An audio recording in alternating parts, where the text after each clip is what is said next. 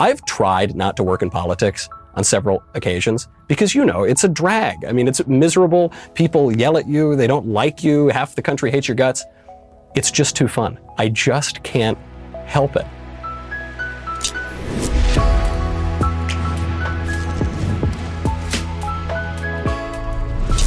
Hey, hey, and welcome. This is the Ben Shapiro Show Sunday special. I'm eager, somewhat eager, to welcome to the show Michael Knowles, the execrable, as you know him, the host of the Michael Knowles Show.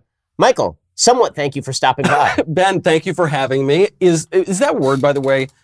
When I listen to the show, I always hear the, the excellent Michael Knowles. Is the is that the that that's that's totally not what it means. This, okay, well I'll look it Absolutely. Look, I'll look, Google it. Okay, yeah. so you know, let's start with current events. Let's start what's happening now. So you've been watching these Democratic debates. every minute. I, I don't know how you've been doing it. I've had to. I, I don't drink. I've had to drink heavily. I will say that, that sniffing glue was still on the table. Mhm, Yep. How's the experience been for you? What, what was your takeaway from the from the? We've seen now two rounds of Democratic debates. What, what's your takeaway so far? My experience is very simple. I put little crystals all around my couch as I sit down. I get the orbs and the dream catchers hanging from the ceiling, and then I channel the dark psychic force that is the 2020 Democratic presidential debates. And then it all makes sense. When you realize it's all a dark psychic force and that Marianne Williamson is the most sane person on that stage, then they all sort to make sense. Because, you know, I, I'm, I'm mostly joking about Marianne Williamson, but she actually had, I, I think it was three of the most accurate uh, sentences in that debate, the most recent debate. The first one is that wonkiness is not going to decide the Democratic nominee. Gonna, nobody cares about the bean counting of how many zillions of dollars of our money they're going to spend on X, Y, and Z social program. The second one is about the dark uh, psychic force, because it, it actually is the case that politics at bottom is cultural and even below that is theological. There actually is a spiritual component to politics. It's not all just adding up numbers on a spreadsheet. And then the third statement that I think she made uh, correctly is that if Democrats don't change their strategy, Trump is going to win. I mean, if looking around that stage, which of those candidates is possibly going to beat Trump? I think this is totally right. I mean, I, I pointed out that Marianne Williamson, everybody's sort of making fun of the whole Marianne Williamson phenomenon, but she's talking at a different level than the other Democrats, and she's actually making what is a more honest appeal for a lot of Democrats than the other Democrats are. The Democrats are, are fighting with each other over is it Medicare for all or Medicare for anyone who wants it or whatever. And she's talking about no, there's there's deep, rough waters in this country, and we have to investigate that and get to the heart of it. She's speaking to spirit in, in a way that Obama did in 2008. Actually, mm-hmm. no one cared about Obama on policy in 2008. It was about the hope and the feel and the zeitgeist, and she's doing a lot more of that than any of the other candidates. So it is kind of fascinating. I think there is something happening with her. I, she's not going to be the nominee, but I think that anybody who's able to tap into even a remote amount of what she's doing, it could create something fascinating. And- that was night one of the debate. Yes. Right. And then and then there was night two, which was supposed to be Rock'em Sock'em Robots with Kamala Harris and, and Joe Biden. And Kamala Harris basically ends up in pieces on the floor, but not because of Joe Biden. You're talking about that cop, Kamala Harris. You're talking about that crooked cop, Kamala. Yes, uh, Kamala had her candidacy basically shredded by Tulsi Gabbard. It was a, it was that was the exchange of the night. I mean, everyone was waiting for Kamala and Biden, and Biden pretty much collapsed under the weight of his of his own vocabulary. He didn't know how to say basic words. He he fumbled sentences. It actually, I think. Biden's performance shows a little bit of the cleverness of the Trump campaign, branding him as Sleepy Joe. When, when they branded him as Sleepy Joe, I thought, why not Creepy Joe? Why not Liar Joe? Why not Plagiarist Joe? Why not Ineffectual?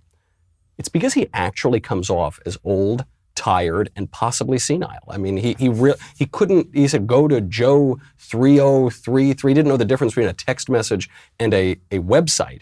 And so the the more interesting exchange was Tulsi and Kamala. There were some actual substantive uh, debates going on last night. I mean, you heard debates over free trade at the the second night of the Democratic debate. You heard debates over sovereignty, over borders. There there were these debates going on, but what what it became lost in, I think, was the sloganeering of the Democratic Party.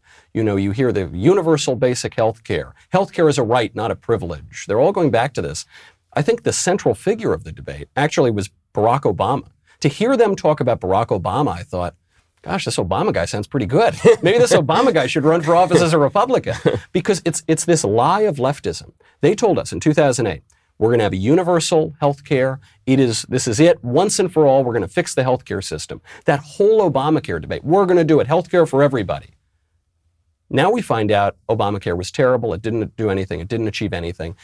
It's never enough with the left. They're always moving further and further to the left. And so they'll say, once and for all, we're going to have Medicare for all. We're going to have universal health care until eight years from now when they have another program that costs even more money and that takes even more of our liberty away. So you tell me, you, you looked at all these candidates. How do you think this race shakes out, and who do you think is the most plausible candidate to go up against Trump? If you were advising the Democrats, who would you tell them to nominate? So I called from the beginning Kamala Harris. I thought Kamala was a pretty strong candidate. She's a killer. She's willing to do anything to get ahead. I'll leave it at that. I don't want to say anything untoward, but she's she's made some uh, curious decisions in her political career. She's willing to fight. She's a prosecutor. She has she, I, I, think she was an unsuccessful Attorney General of California. Now they're trying to make her out to be the toughest AG in American history.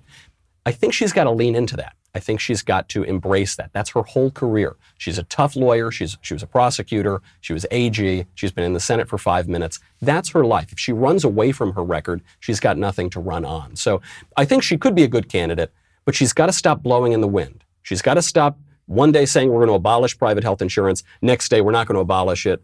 Uh, we're going to opinion poll and figure out which way the wind is blowing. If she cuts that out, runs as herself, I think she's a, a decent candidate. The, the other alternative is Elizabeth Warren.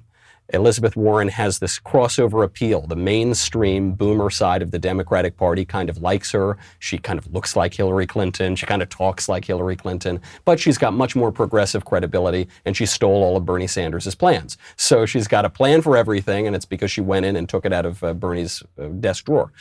Uh, that gives her some appeal. I think the weakness for Elizabeth Warren, I'm, there, people are going to call me a sexist for this. It's her voice. And the reason this isn't sexist is Elizabeth Warren is shrill.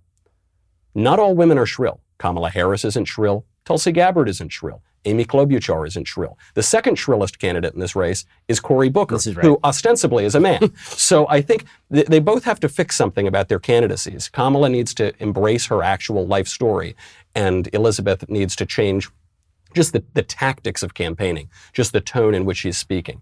If they don't change those two things, it's hard for me to believe that, that any of those candidates are going to beat President Trump. He has legitimate vulnerabilities, but I, I, just don't think they're rising to the occasion. So yet. you're foreclosing Biden as the nominee already. You think that Biden isn't going to be the nominee? I think, I mean, look, if you look at the polls today, Joe Biden is the nominee, right? He's still at the top of the pack. He's just so weak. And I think part of the reason his poll numbers are so high is he's been out of public life now for a few years even when he was the vice president, he wasn't really in front of the public so much. They'd trot him out as crazy Uncle Joe every once in a while.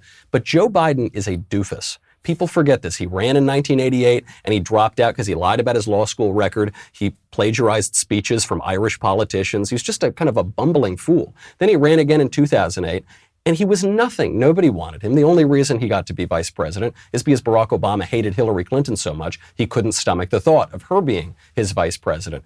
Now he's up again. I mean, Joe Biden, in his entire half century in politics, what did he accomplish?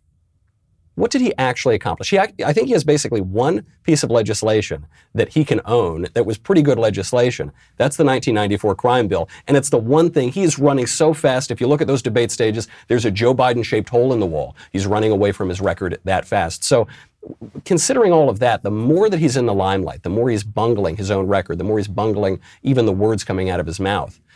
It's hard to see how his poll numbers ever stay the same or go up. It just seems like, as you said quite rightly, I think his first day is his best day, and I think he just keeps steadily sliding down. And the question is, can one of the other candidates jump up and beat him before the nomination is decided?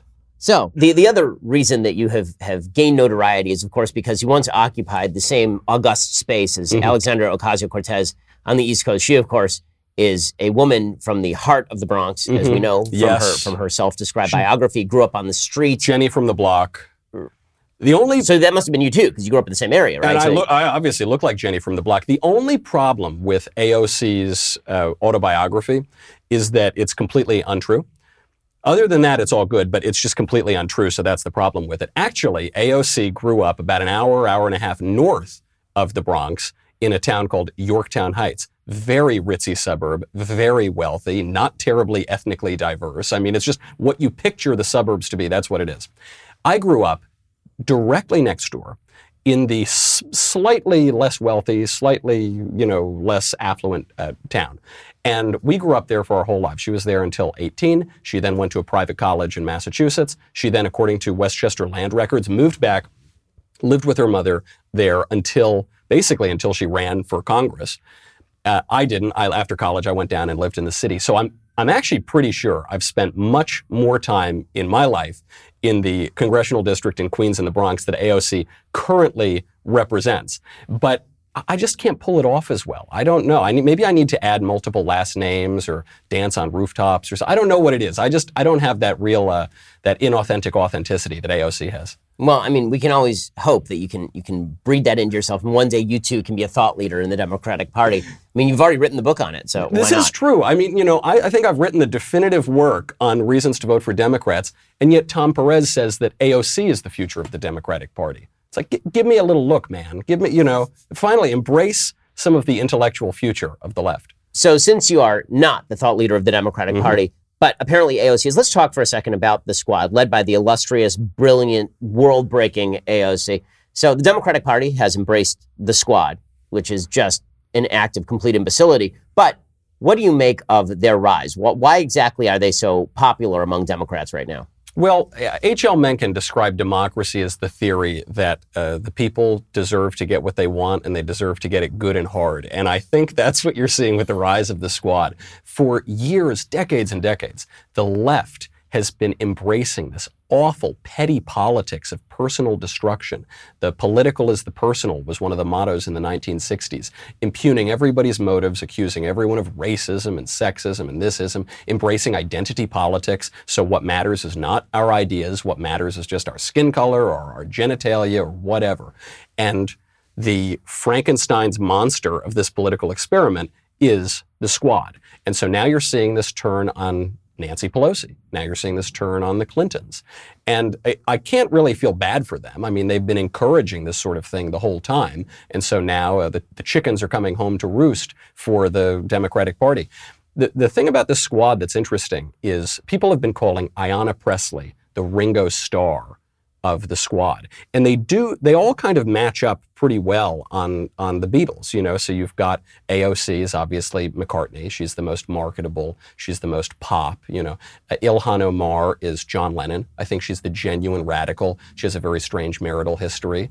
And uh, Rashida Tlaib is, uh, she's George Harrison. So Ilhan Omar's brother is like the Yoko of the situation. He's the? Yoko. Is he the Yoko or is he the Cynthia Lennon? I don't know. Again, It kind of breaks down a little bit. But uh, and, and then obviously you've got George. You've got Rashida Tlaib. She's the quiet one. You know, she's the she's the spiritual Plays the sitar one. sometimes. She plays the sitar. yeah, that's right.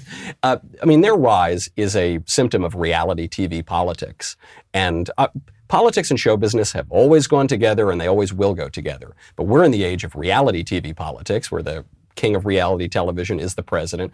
And these girls, I mean, they could be a reality TV show. It's all just petty names. It's all accusing people of bigotry and all these different personal motives. Uh, they don't know anything about actual public policy, right? It's, I mean, AOC was asked in one of her first major interviews, Tell me about any aspect of your policy. Tell me about your foreign policy. And she giggles and says, Well, I'm not really the expert. She was a major in economics. She studied international relations in college. She's not the expert on either of those. She doesn't know anything about either of those because it has nothing to do with the policy itself. What the, the left has, has sort of pushed that to the side. Now it's all just about personal character. It's all just about those feelings, man. And I know what you think about feelings versus fact in politics.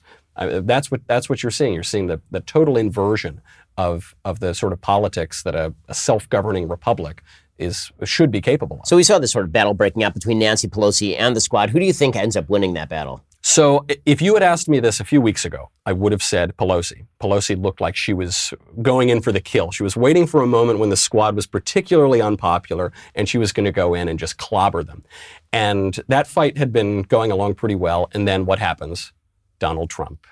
Ha- he can't help but tweet and get involved in this fight. And this created a lot of political problems for the president in the short term. He said certain things that just weren't true. He said things that had people calling him racist, all that, all that. It was unpleasant to deal with during that time. However, I actually think the cumulative effect of that was pretty helpful to the president, at least in so much as it rallied support behind the squad. So within a week or two, you see Nancy Pelosi hosting AOC in her office, big smiles, everybody's hunky dory. In the long run, this is the best we can hope for. Uh, you know, sometimes you hear conservatives say, we got to get AOC out of office. We got to get Ilhan Omar out of office. No way. We, Ilhan Omar needs to be the Speaker of the House. I want her to be in every presidential campaign. I want her to endorse every candidate because say what you will about the squad. At least they're honest. At least the squad is honest about the radicalism of the left, about the radicalism of the Democratic Party. Other candidates, I mean, most famously Hillary Clinton, was really good at hiding that radicalism. She would say abortion should be safe, legal, and rare didn't make any sense. If it's if it's murder, it shouldn't be legal. If it's just like getting your appendix out, there's no reason for it to be rare. This squad ain't like that. They want abortion on demand without apology. Ilhan Omar is praying that uh, people open their eyes to the evils of Israel. She says the only reason that anyone would support Israel is because the Jews are buying them off. I mean, that kind of dormant anti Semitism, all forms of bigotry on the left, is really coming out with them and I want to give them a big microphone. I want them to come on my show. I want them to be the face of the Democratic Party. And that looks like that's what's happening. How did you grow up to be a conservative? I, I understand that you're still very young and that there's still time. You may end up being a transgender liberal by the mm-hmm. time this is all over, but where, where, did you start? I'll only become a transgender liberal if I ever want to run for office because I think it's the only way I'd be electorally viable at this point. I more or less came out of the womb with parted hair, smoking a cigar, uh, campaigning for Republicans. I one of the first statements I ever learned as a kid from my grandfather was "Read my lips, no new taxes," which was the line from George H. Your grandfather Bush. was George H. W. Bush. what are you doing was, here? Yeah. it's true. No, he loved he loved Bush, and he told me this. He taught me how to sing "It's a Grand Old Flag." I was singing it around like two years old. 1996. It was the uh, election of Bob Dole against Bill Clinton. I was campaigning around my first grade classroom for Bob Dole. I was the only person in this country excited about Bob Dole, including Bob Dole, because he was a war hero and Clinton was a degenerate draft dodger. I flirted with liberalism. I had my rebellion for about seven months when I was 13. I thought John Kerry might be sort of an acceptable human. I don't, I'm not, I don't even want to say it on the air. I then came back. I was quite conservative. And then I went through all the stages that young conservatives go through. You know, I was an Ayn Rand objectivist type for about six months, and I was a jerk to all my friends. And then I, I became more interested in other aspects of conservative thought and, and the conservative tradition, and uh, was working on Republican campaigns. That was my day job from when I was 18 until until recent past.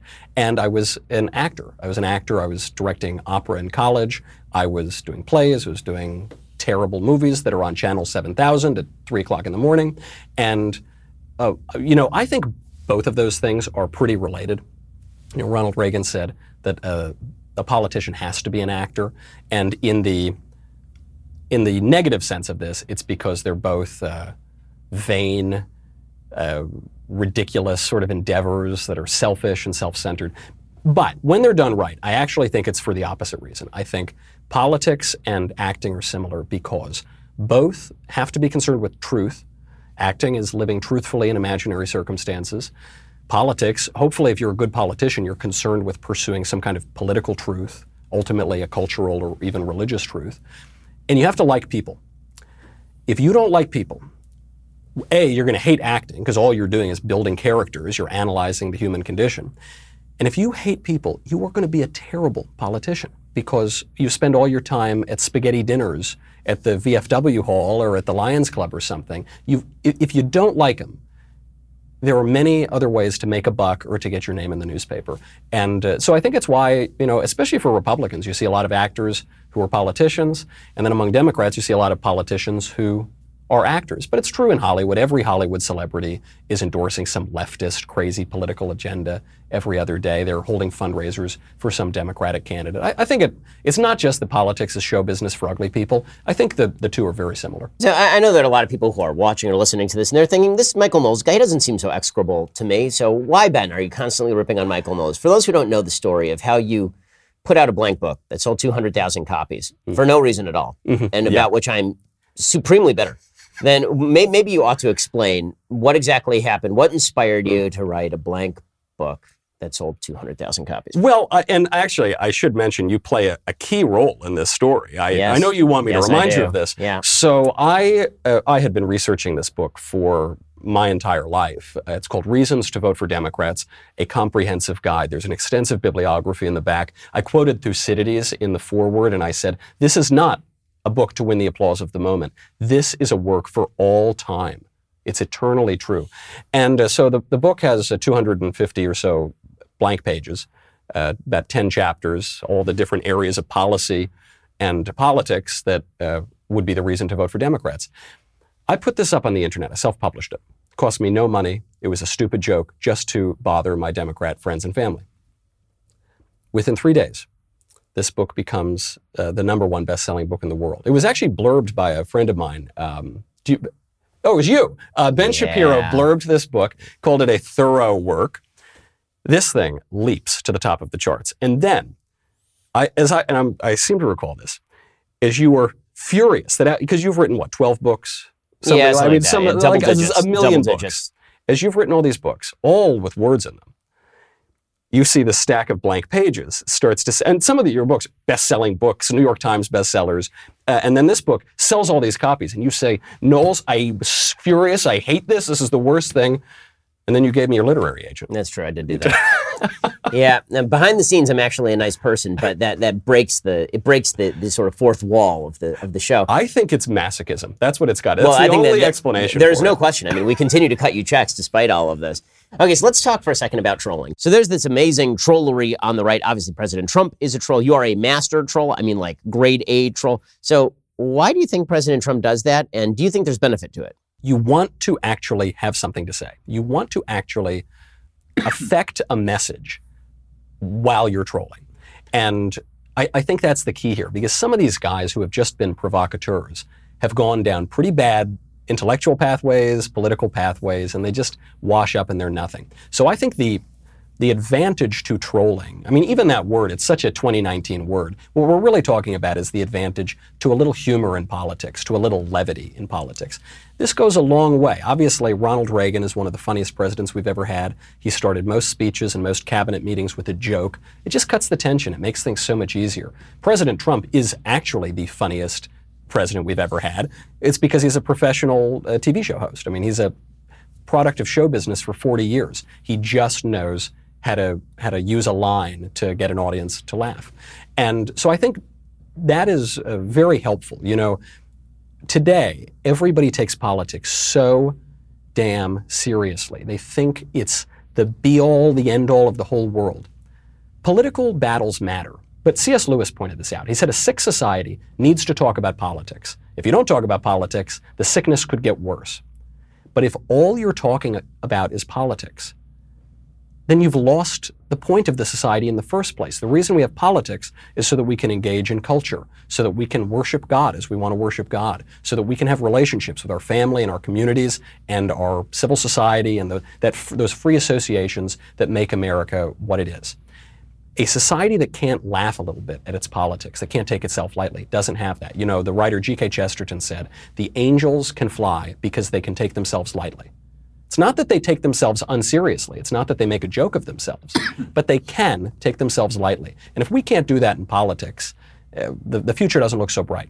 Okay, so let's talk about your brand of conservatism. So there's a lot of debate inside conservative circles over what exactly conservatism means. You're obviously the younger generation, and there's an open debate as to what kind of government we need, government involvement, what kind of culture we need. There's a battle between conservatives and libertarians. If you had to sort of sum up your view of conservatism, what would it look like? I would, I would agree with a lot of conservative thinkers going back to, say, Edmund Burke, who I think is the founder of kind of the modern era of conservative thought. I think conservatism is in many ways an inclination more than an ideology. I think that it is anti ideological. I think we try to shun doctrines and dogmas and manifestos with five bullet points on them and say this is the sum total of politics. I think the conservative knows that's never going to sum up the whole world. There, I can't.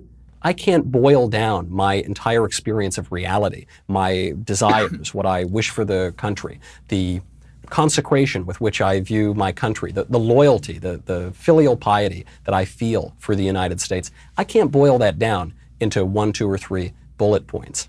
I think a lot of it comes out of a love for the tradition.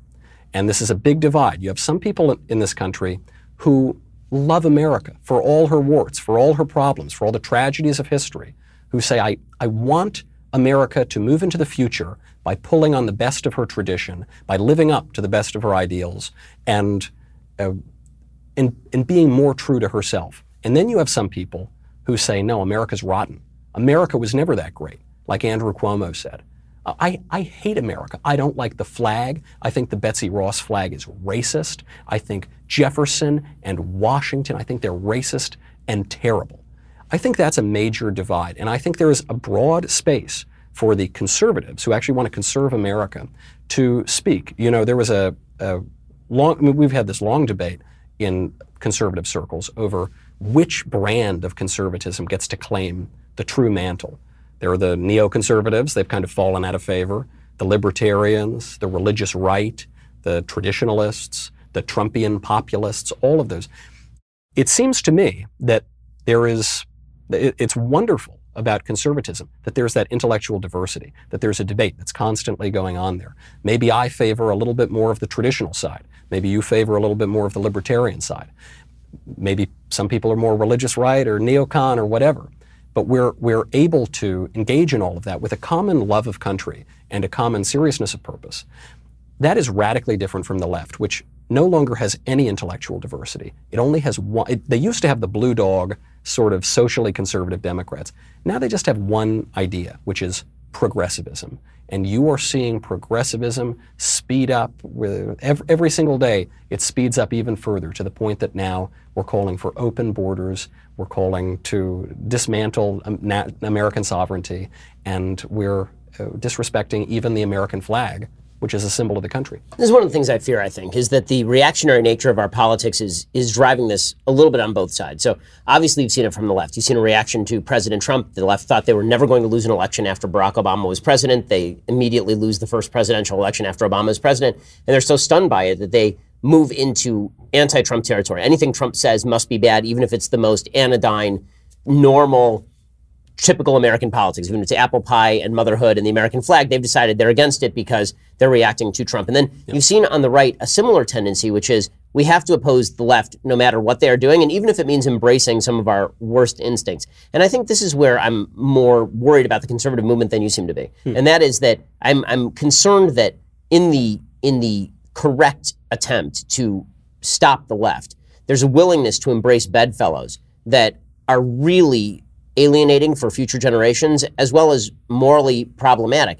In other words, the tent can become so broad that you end up including people in the tent who probably shouldn't be in the tent simply to oppose the other side. Well, I, I agree we should kick out all the bigots. I, I, don't think anybody disagrees about that. But I, I don't really think that the right has embraced bigots, at least not in anything approaching the mainstream. I mean, I guess these days they're calling Steven Crowder a bigot because he says that men can't be women. They're trying to kick him off of YouTube.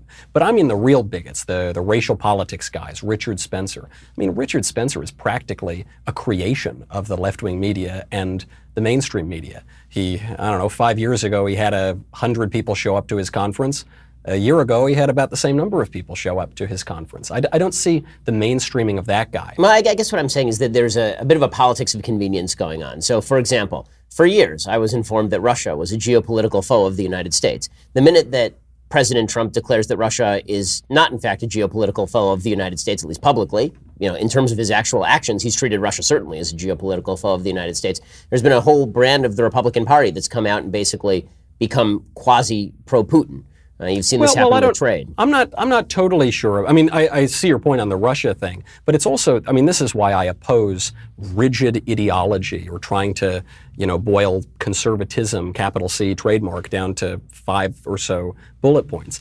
Is because it is true. Russia was our number one geopolitical adversary for a, a whole century. I mean, we fought a Cold War against them. Then we won the Cold War, and even during the Cold War, you you saw regularly we would play off uh, Russia against China and China against Russia. And, and obviously, today that's more important than ever. So I think for a lot of conservatives, after the fall of the Berlin Wall, after the fall of Soviet communism, you look around and you say, you know, Russia is awful.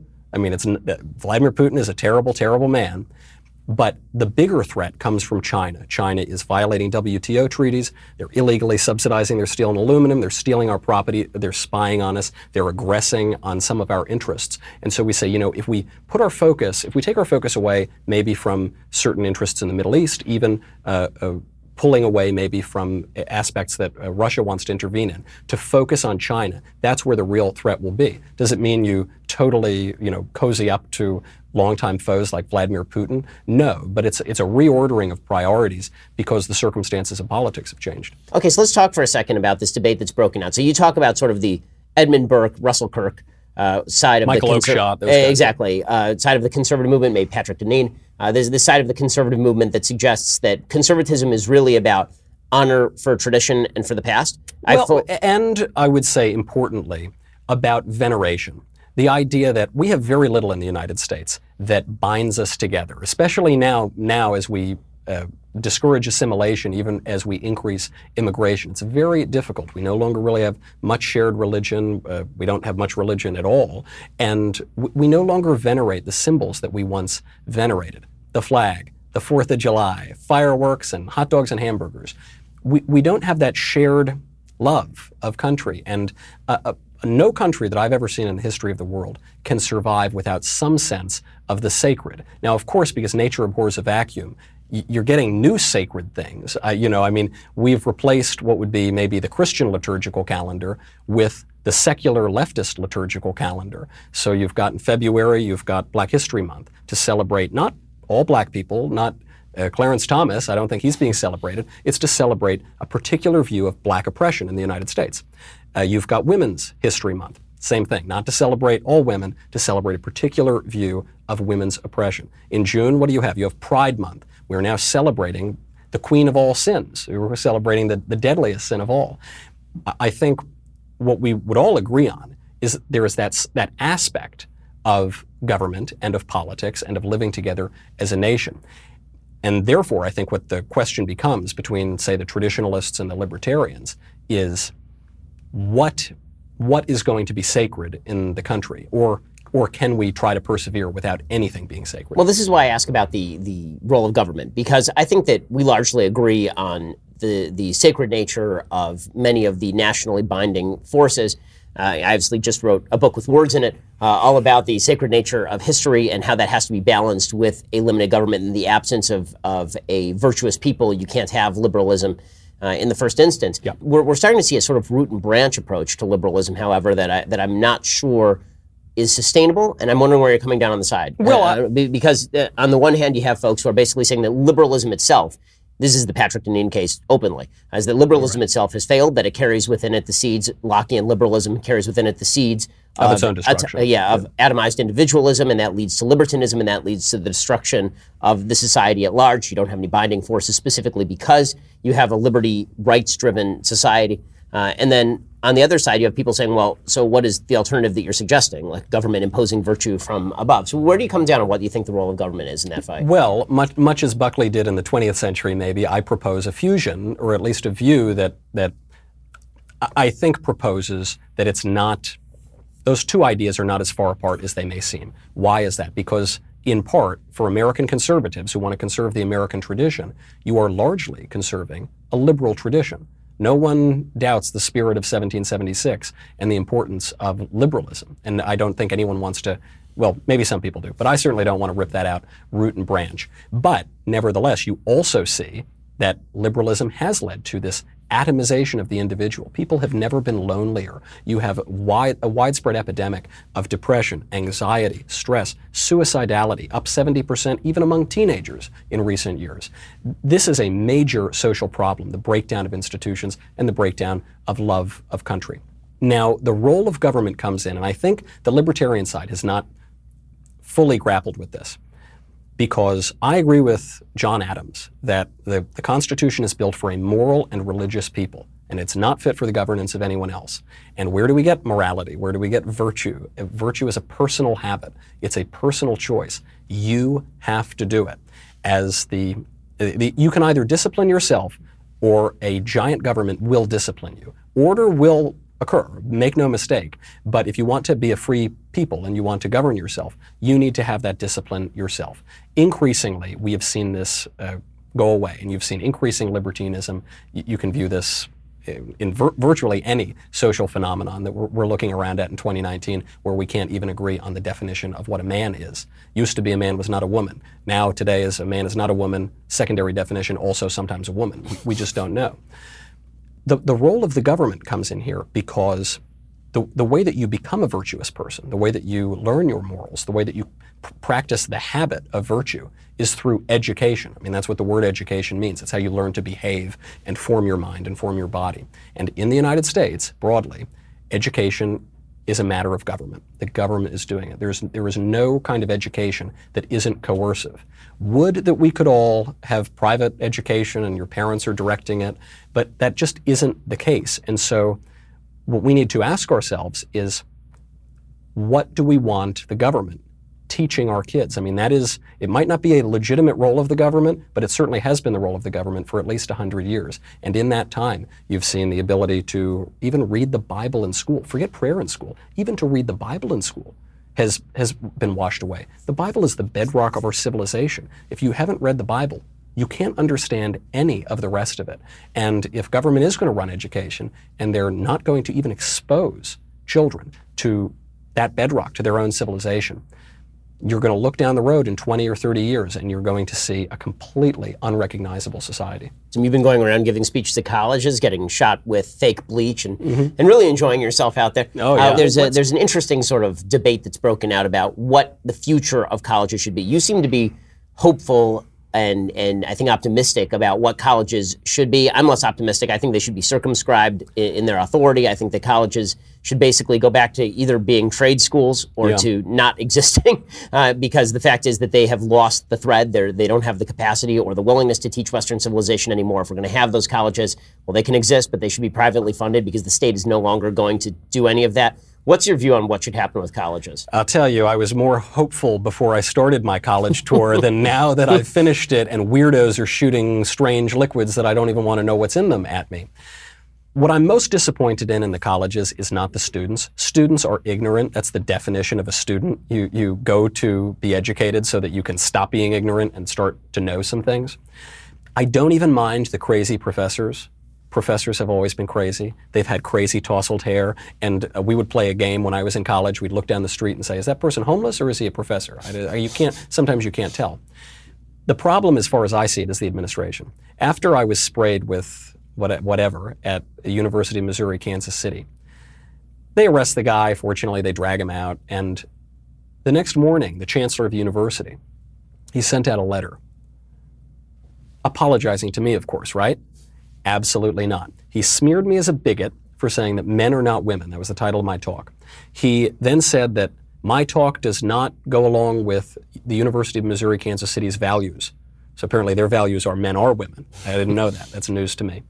And then he, he endorsed the actions of the hecklers, the ones who were screaming from the beginning, endorsing the heckler's veto. This is anathema to liberal education.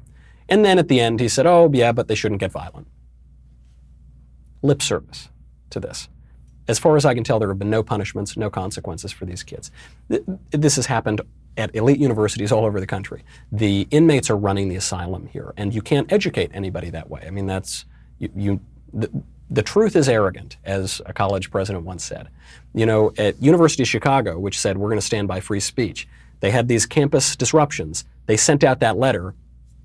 You haven't heard a peep since. Purdue University, run by the great Mitch Daniels, there was all this craziness on campus. He called them in. He said, All right, I've read your demands. And they said, Well, this isn't a negotiation, President Daniels. And he said, You're absolutely right. This is not a negotiation. And he said, Sit down, learn, and be quiet. And you haven't heard a peep from Purdue either. If the universities were willing to do that, I think a, liberal education is essential to a free society. I mean, liberal means free. The liberal arts are the arts of freedom. It's not where you go to learn how to become a carpenter. It's not where you go to learn how to become a lawyer or a doctor. Your undergrad liberal arts is supposed to be where you learn completely impractical things history, literature, mathematics. You learn about your civilization, you learn how to think. Then you go to a professional school or you get trained in some job and then you go out into the world. A self governing country will not exist very long if we totally lose liberal education. The problem is, I think these universities are basically rotten to the core. I think we have to defund them. I think you and I are complicit in this because we maybe we don't donate to our universities, but we pay our taxes. I think we need to take away the federal guarantees of these loans. I mean, obviously, if President Pocahontas gets into office, she's going to have $1.6 trillion in student loan forgiveness. It's going to only exacerbate the problem. But you need a new model. I think there are probably five universities in this country that are salvageable and good and doing the business of educating future American leaders. That's great. We, we should keep doing that. You know, let's not forget, in 1940, 5% of Americans got a four year degree from college. Today, you've got 60 plus percent of high school graduates are going to college. Many of them won't finish. You don't, you don't need everybody to study the Aeneid that way. I mean, it would be nice, but you actually don't need it. I would save those handful of colleges. I would defund all of the others, and I would find some new uh, method that is uh, of education that is more tailored to the individual students, so they don't need to take out a quarter million dollars in debt to not learn anything. One of the things that you've spoken a lot about is the failures of the universities to provide context. You talk about context with regard to President Trump, but this is particularly yeah. true in the field of history, where the universities seem to be teaching that everybody from history ought to be evaluated by the values that we currently hold. Thus, you are a better person than Thomas Jefferson because Thomas Jefferson held slaves. While you do not hold slaves, you're a better person than John Adams because John Adams condemned various forms of sin that he saw, whereas you think that those forms of sin are okay because they're consensual. You know that that seems to be the the generalized feeling uh, among folks in history departments all over the country. You spend an inordinate amount of time talking about a lot of historical figures. One of the historical figures that, that you've gotten most flack for for defending is Christopher Columbus. Maybe you can talk a little bit about sort of the mythology surrounding Christopher Columbus and why you feel he's being not given a fair shake. Mythology is the greatest word here. I mean, because I'm happy. I'm not, I don't think that I say that Christopher Columbus is the greatest man who ever lived. He wasn't. I'm, I'm totally willing to point out his flaws. He had many flaws. But he's being blamed for things that he didn't do. One of his biographers, Carol Delaney at Stanford, th- this was what she kept going back to when she wrote about him. She said, People, especially on the left, I guess, are attacking him. They called him a genocidal maniac. He didn't commit a genocide. Now, you can oppose Western exploration of the Americas. I mean, I guess that's what they're really talking about. But Christopher Columbus wasn't Adolf Hitler. Uh, they, they say that he had a particular hatred of the Native Americans. In reality, he, he was often defending Native Americans against the uh, harsh punishments sought by the Spaniards, by his fellow travelers. and even Bartolome de las Casas, a Columbus biographer, the great defender of natives in the New World, constantly talked about how he was defending the natives. Christopher Columbus adopted a Native American son. Say whatever you want about his time as the governor of the Indies. I don't think he had a particular vile, vicious, bigoted hatred of Native Americans if he's going to adopt one from his dead comrade and raise him as his own son. Uh, this is true of all history. I mean, this is we're now doing this to Columbus, or to rather uh, Washington and Jefferson. You know, President Trump in that difficult press conference at Charlottesville, he he said, "You're talking about Robert E. Lee now, and we can all agree we hate Robert E. Lee." But who's next? Is it Thomas Jefferson? Is it Washington? And now you are seeing schools in California paying $600,000 to paint over a Washington mural at uh, Notre Dame University, where I gave a speech defending Columbus. They have a beautiful, uh, priceless mural of Columbus that actually shows the history of him, which nobody knows. So this systematic, you know, um, multifaceted mural. They're putting a drape over it so that nobody is offended. Where does this end? And this gets back to the conservative inclination, why I think conservatism is more an inclination than it is an ideology.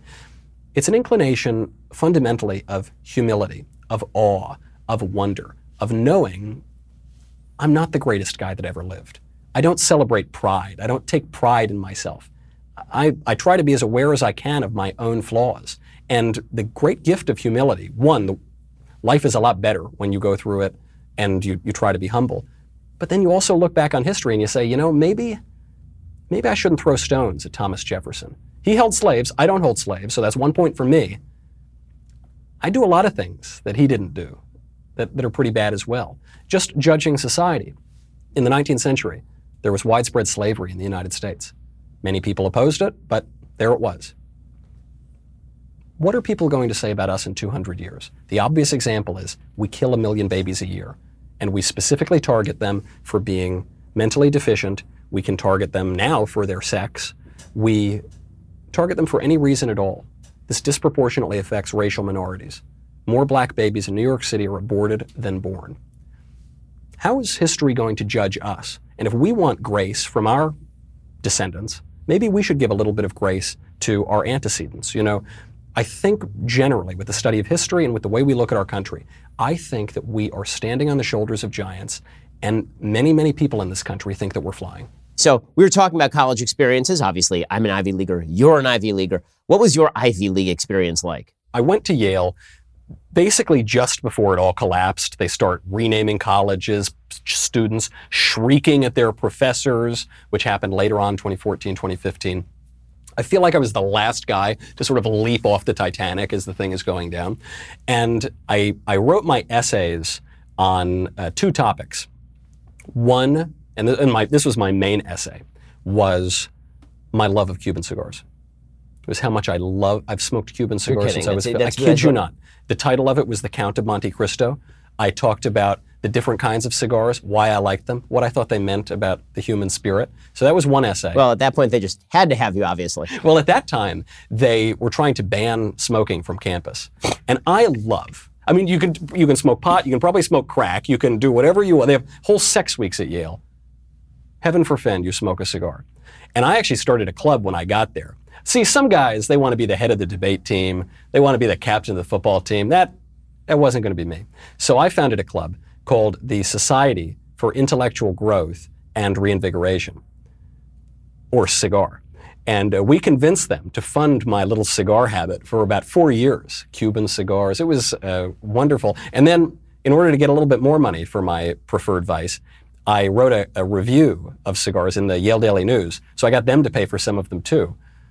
Uh, I, I don't know how they didn't figure this out. Only when I graduated, I think that's when they finally obliterated smoking on campus. So you've been like a full time troll for years. I mean, this is not like something new. It is. That actually, you know, uh, freshman, no, sophomore year. I think it was sophomore year. I had my first political job, and I was working on a campaign in New York for my friend Nan Hayworth, and she was running a challenger campaign against the incumbent John Hall. John Hall had been in this rock band in the 70s called Orleans, and they did the songs like "Still the One That Blah Blah Blah," and they did, you know. Uh, they did one, uh, Dance With Me, I Want to Be Your Partner, Can't You See? So I started this Classics of the genre. classics of the 70s saccharine genre.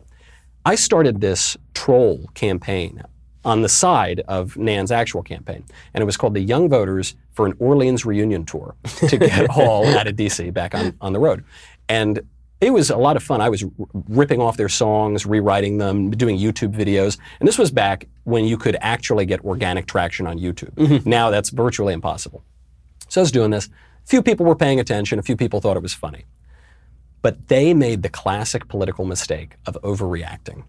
So I got lawsuit threats from the band, I got lawsuit threats from EMI Music, I got lawsuit threats from the congressman himself.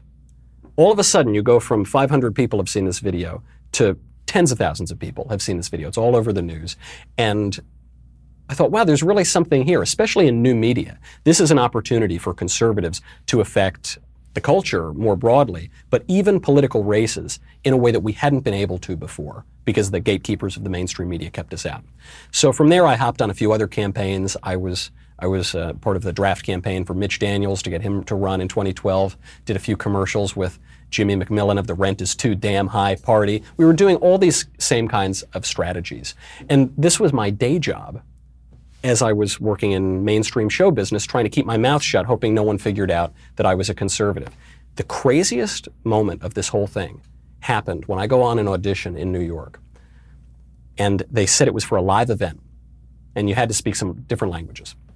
So I go in, I didn't know anything about it, no script. And they said, What languages do you speak? I said, I speak this language, that language. And I joked, I said, I also speak Esperanto, which is this totally made up leftist, stupid language from the 19th century. You can learn it in three days, which is how I learned it. I said, That probably doesn't matter though. And they turned to me and they said, Actually, client number one speaks Esperanto. I said, It's George Soros. They said, How'd you know that? I said, There were like five people on earth who speak Esperanto. He's the only one who could afford to hire anybody anyway. Long story short, I end up as a fake sommelier at George Soros' wedding. I am serving wine to George Soros, Nancy Pelosi, Kofi Annan, you know, the head of the UN. Oh, I was in the belly of the beast, the center of leftist politics in the world. I thought, God, no, no one knows who I am. No one, I can, I'm like here, I can listen, I can, what, what could you imagine? This kind of sums up my relationship to politics. I've tried not to work in politics on several occasions because you know it's a drag. I mean, it's miserable. People yell at you, they don't like you, half the country hates your guts. It's just too fun. I just can't help it. What is your take on the president overall? What's he doing right? What's he doing wrong? What can he improve on? I'm honest. I like the guy. I'm, you know, I'm a conservative. I tend to vote Republican. I, you know, I've, I've got a side here. So I, I don't view myself as an umpire. I, that, that isn't my, I'm not, I do have a team. Doesn't mean I'm just going to carry water for the guy. I mean, I criticize Trump a lot. I think we should criticize Trump a lot. I think it helps his presidency when we criticize Trump. I think it pulls him away from some, some of his worst inclinations. Sometimes it makes more precise his views on, on policy, or at least it explains maybe what conservatives have thought in our longer conservative tradition because President Trump isn't terribly ideological. It's one of the things that helps him in, in his presidency. But then what we need to do is occasionally articulate more of the broad philosophical basis for some of the things that he's doing. So I, I think he's doing pretty well. I, I would, you know, I, I, agree with the Heritage Foundation said he had been more conservative in his first year. He inst- instituted more of a conservative agenda even than Ronald Reagan.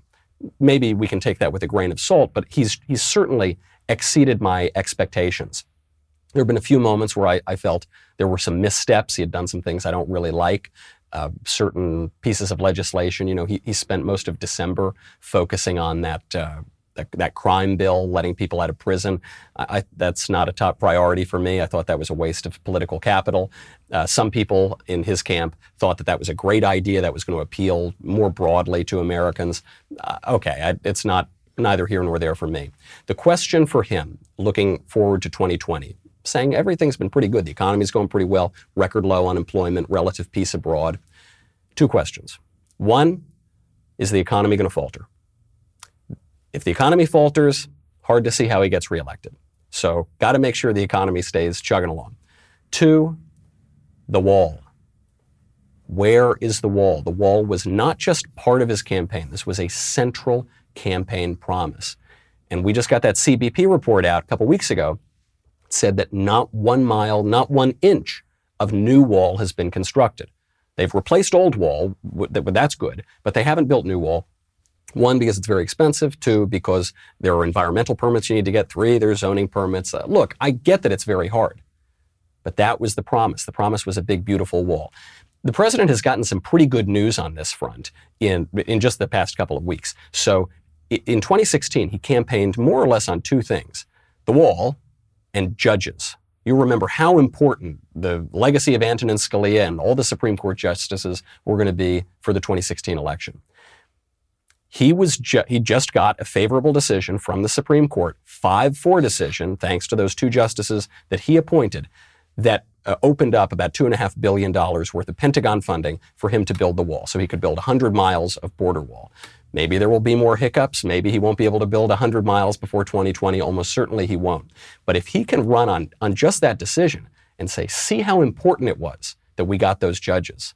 See how we, if, if not for those judges, we wouldn't have gotten this wall funding. If not for electing me, obviously we wouldn't have a president who wants to build the wall. That's a step in the right direction. But he's got to keep up the pressure on that. If, if he doesn't show a clear path to building that wall, I think he's going to lose a lot of credibility, even among those of us who want to support him. Now, one thing that you, you haven't mentioned anywhere in this sort of analysis of Trump is, of course, Trump the man. And you know, in 2016, I was deeply concerned about a number of things about Trump. One of those things was conservative policy. He's delivered on a lot of those fronts, although obviously on spending, he's blown it out yeah. because no one cares about spending apparently enough to actually stop it. But I'm not going to talk about policy with regard to Trump because the fact is that what makes Trump a polarizing figure is not, in fact, his policy. It is his character. Yep. And one of the things that I was always worried about was that he was going to poison the well with suburban women. He was going to poison the well with young people. By polling data, he's doing that. So the question going forward, and I want to get your take on this, is how much has his character affected the future hopes of the Republican Party? Because there are growing demographics in this country who look at the Republican Party and see President Trump and see his tweets. And what can President Trump do, if anything, to mitigate that? Because I think you can run on all the good policy you want. If the American people are forced to do a referendum on Trump's character, I mean, they, were able to escape that by instead having a referendum on Hillary in 2016. Right. But let's say the Democrats run a default candidate like Joe Biden, and he's basically just a piece of wood. Mm-hmm. And they, they, they put up this piece of wood and they said, and look at this horrible man, Trump. What can Trump do, or what should he do to mitigate the fact that the president does what the president Trump says what he says. Right. a lot of crap comes out of that mouth. You know, I think there are two questions that this brings up. One, is the president a bigot? Is he a racial bigot? Everyone calls him a bigot, right? This is the mainstream media always calls him a bigot. And, and he says things that raise that question. I think it's clear from his life that he isn't a bigot. I, you know, he used to pal around with Al Sharpton and Jesse Jackson. No one called him a bigot until he ran for president as a Republican. If he's a white supremacist, he's the worst white supremacist in history. He's the least effective because we have record low black unemployment, record low minority unemployment. We have, he's appointed plenty of uh, ethnic minorities to his administration. His criminal justice reform. Criminal, yeah. ju- criminal justice reform, sure. He, uh, he married his, he married off his daughter to a Jew. He has a town in Israel named after him. So not even just talking about uh, bigotry toward black people, but bigotry toward Jews, bigotry. I, I just I don't see evidence of that. I don't think neo Nazis and white supremacists get towns in Israel named after them. So, on the question of is he a bigot, I think it's clear he isn't. Does he say things that make people call him a bigot? Yes. Is he responsible for what he says? Yes. Would they call him a bigot no matter what he said? Absolutely, they would. And so, in terms of the perception, they're going to call every Republican, every conservative, everybody slightly to the right of Hillary Clinton a bigot. That's too bad. The good news is, though, political memories are really short. So we're living in the eternal present. I mean, there are candidates who ran for president in 2016. Maybe you would remember who they are because you live in this. 99% of people in this country have forgotten the names of many of the people who ran for president just last election cycle. So what does this mean for the future of the party? Do the tweets matter? I don't think so. Do the little controversies of the day matter? I don't think so. What matters is is he going to be effective in office? They, they, said so many things about Ronald Reagan. A new controversy has cropped up of calling Ronald Reagan a racist, but they said it all about him during the 1980s. And then Ronald Reagan became a saint. He was a saint on the right. Even many people on the left talked about what a great guy Reagan was, one of the most popular presidents in American history. Why?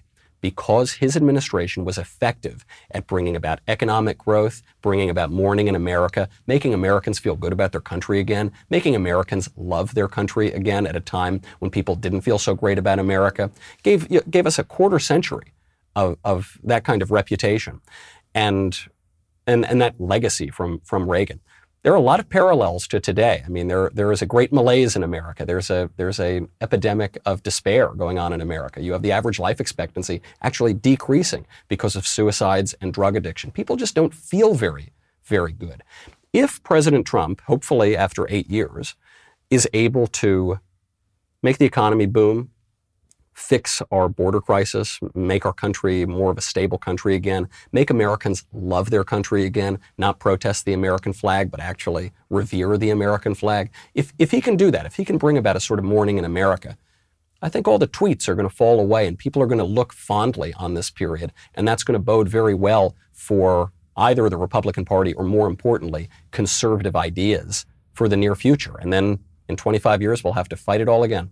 So one, one of the things that's been very troubling for people on the conservative side of the aisle who would like to see President Trump be victorious, get done a lot of conservative things, is the fact that he seems to step on himself an awful lot. There, there are a lot of situations where he is so obsessed, it seems, with the trolling. He's so obsessed with tweaking people that he goes out of his way to tweak people. He'll go out of his way for the joke. And we all have friends who are like this, but it can lose you a job and it can also make right. sure that you're a lot more unpopular than you need to be. And so, putting aside, you know, the question of to his personal his personal feelings about race, which I think, you know, for a lot of folks remains an open question. The, the question of efficacy, of efficiency in, in how he presents himself, how do you think he's doing on that? Because there do seem to be two schools of thought on this. One is he's got the base, the base already loves him, they're never going to leave him. Yep. And then there's a bunch of people in the middle of the country, and they look at his tweets and they're off putting, and he's putting himself behind the eight ball by continuing to do what he does. And then there's the sort of more pro Trump view, which is this is all strategy, or maybe he's revving up the base, and there aren't that many people in the middle. Where do you fall on that particular debate? I think he's good at show business, which actually takes in a lot of those different opinions. I don't know that he's sitting there plotting out every single thing that's going to happen. I think he just knows how to deliver a line. He knows how to make people react to him in a certain way. And so you're right. I mean, a different politician who isn't Donald Trump, you got to remember, Trump is an American original.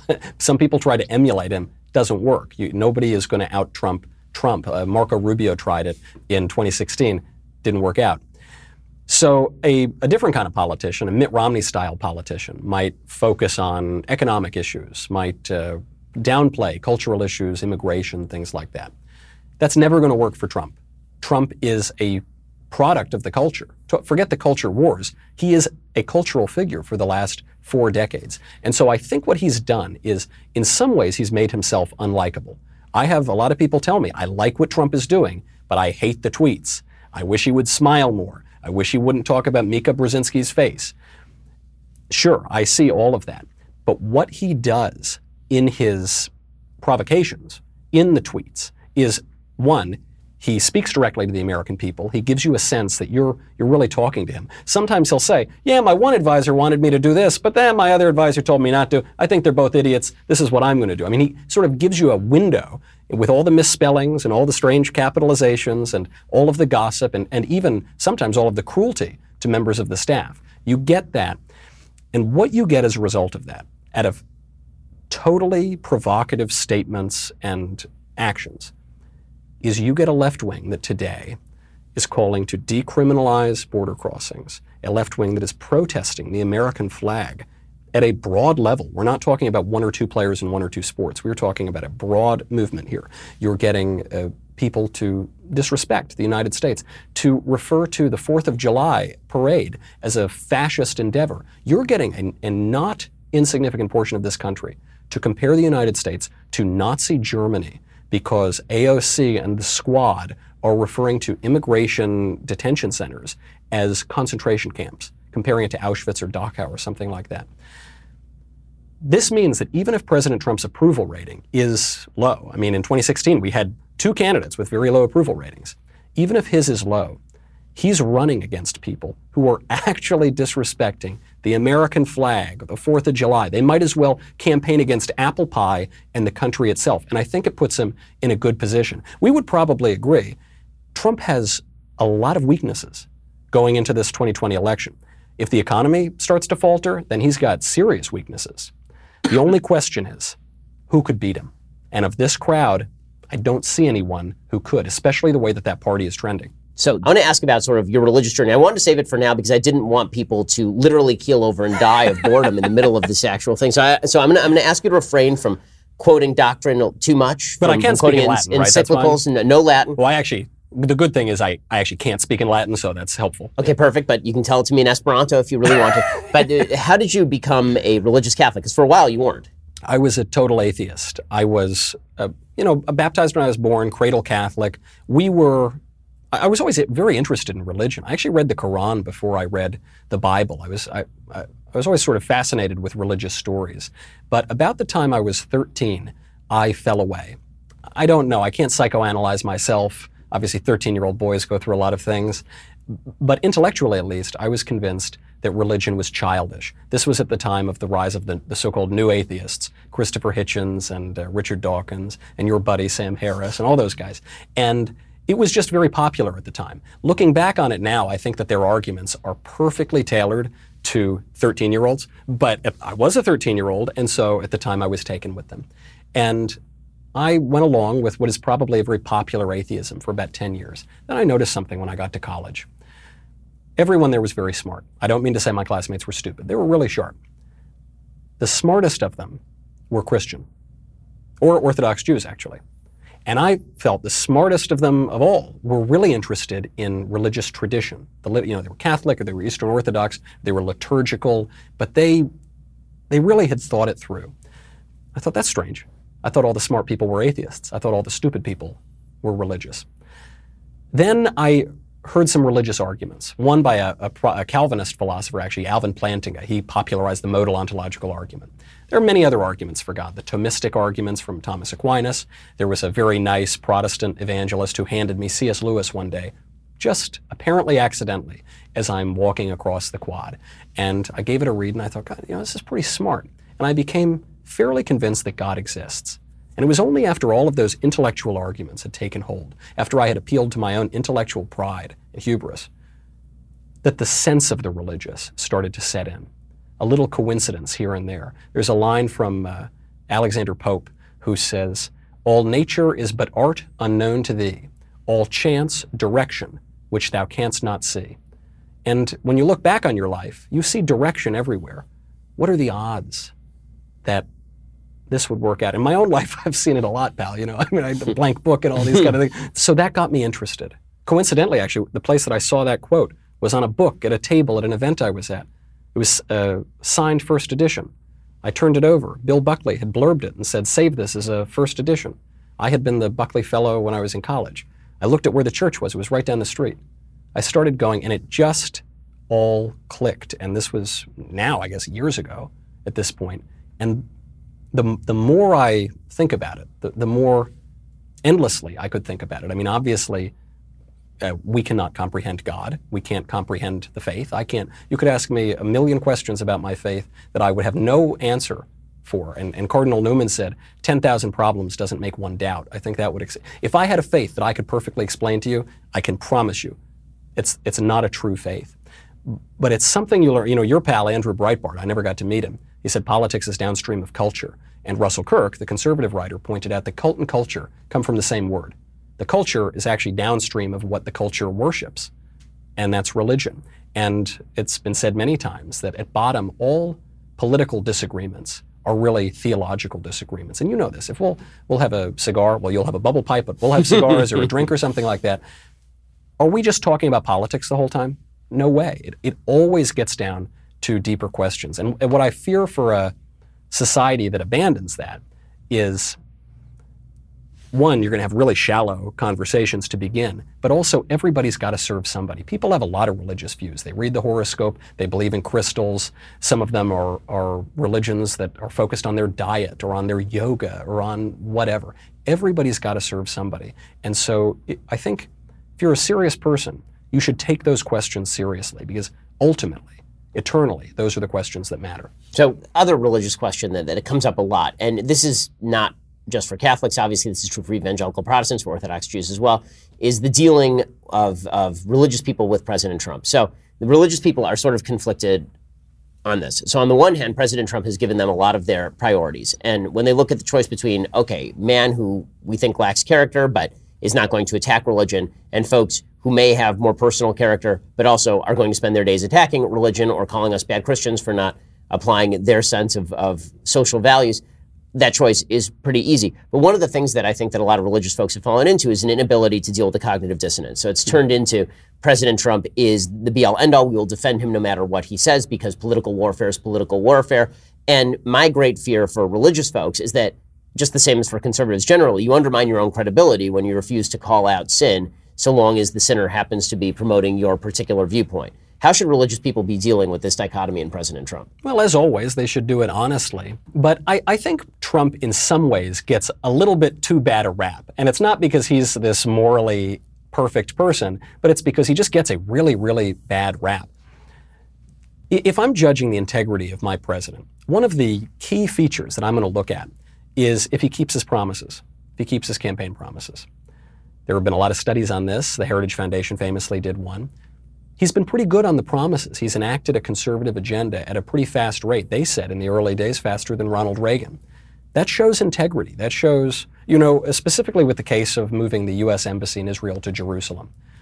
Every president said they were going to do it. It had been U.S. policy officially since the 1990s. And we knew they weren't going to do it. George W. Bush campaigned on it. He didn't do it. Barack Obama campaigned on it. He didn't do it. Donald Trump campaigned on it. I never thought he would do it. Then he did it. I said, wait a second, you're not supposed to do what you said that you're going to do. Even when it comes down to trying to open up talks with North Korea, even it comes down to things that you might not like, like trade tariffs. He's actually followed through on a lot of what he's saying. I think that does speak to a certain kind of character. Now, is he a thrice married lapsed Presbyterian? Yeah, he might be. But who am I comparing him to when I'm looking at politicians? If I could be ruled by an angel, I would vote for the angel. But politicians generally are pretty sordid and corrupt people, and uh, those who seek the presidency are often the most sordid and the most corrupt. So I, I don't see any conflict for me. I sleep easy every single night. I don't pretend that Donald Trump is, uh, you know, a living saint or an angel, but I'm really pleased with what he's done, and I think he's actually in the office demonstrated considerable character. Okay, so in just a second, I'm going to ask you how we convince young people, because the polls among young people are particularly awful for Republicans. We're moving the wrong direction in terms of religion for young people. So, what is the first step toward winning young people back?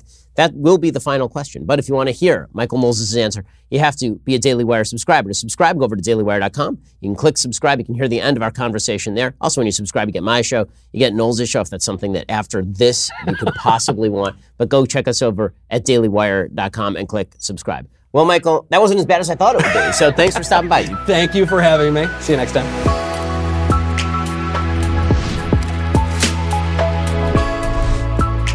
The Ben Shapiro Show Sunday Special is directed by Mathis Glover and produced by Jonathan Hay.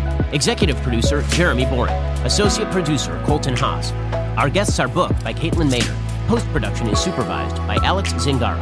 Editing by Donovan Fowler. Audio is mixed by Mike Coromina. Hair and makeup is by Jesua Olvera.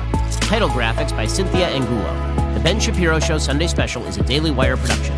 Copyright Daily Wire 2019. We'll get to more on this in just one second first.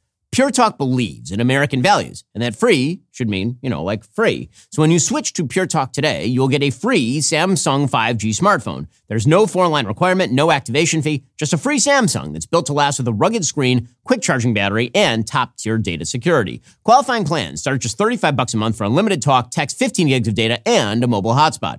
Pure Talk gives you phenomenal coverage on America's most dependable 5G network. It's the same coverage you know and love, but for half the price of the other guys. The average family saves almost $1,000 a year. So, I challenge you to choose a company that actually doesn't hate your guts and shares your values. Let Pure Talk's expert U.S. customer service team help you make the switch today. Go to puretalk.com slash Shapiro to claim your eligibility for your free brand new Samsung 5G smartphone and start saving on wireless today. Again, go to puretalk.com slash Shapiro to switch to my cell phone company. I've been using them for years. They're fantastic. You'll love them as well. Go to puretalk.com slash Shapiro and claim your eligibility on that free brand new Samsung 5G smartphone. Start saving.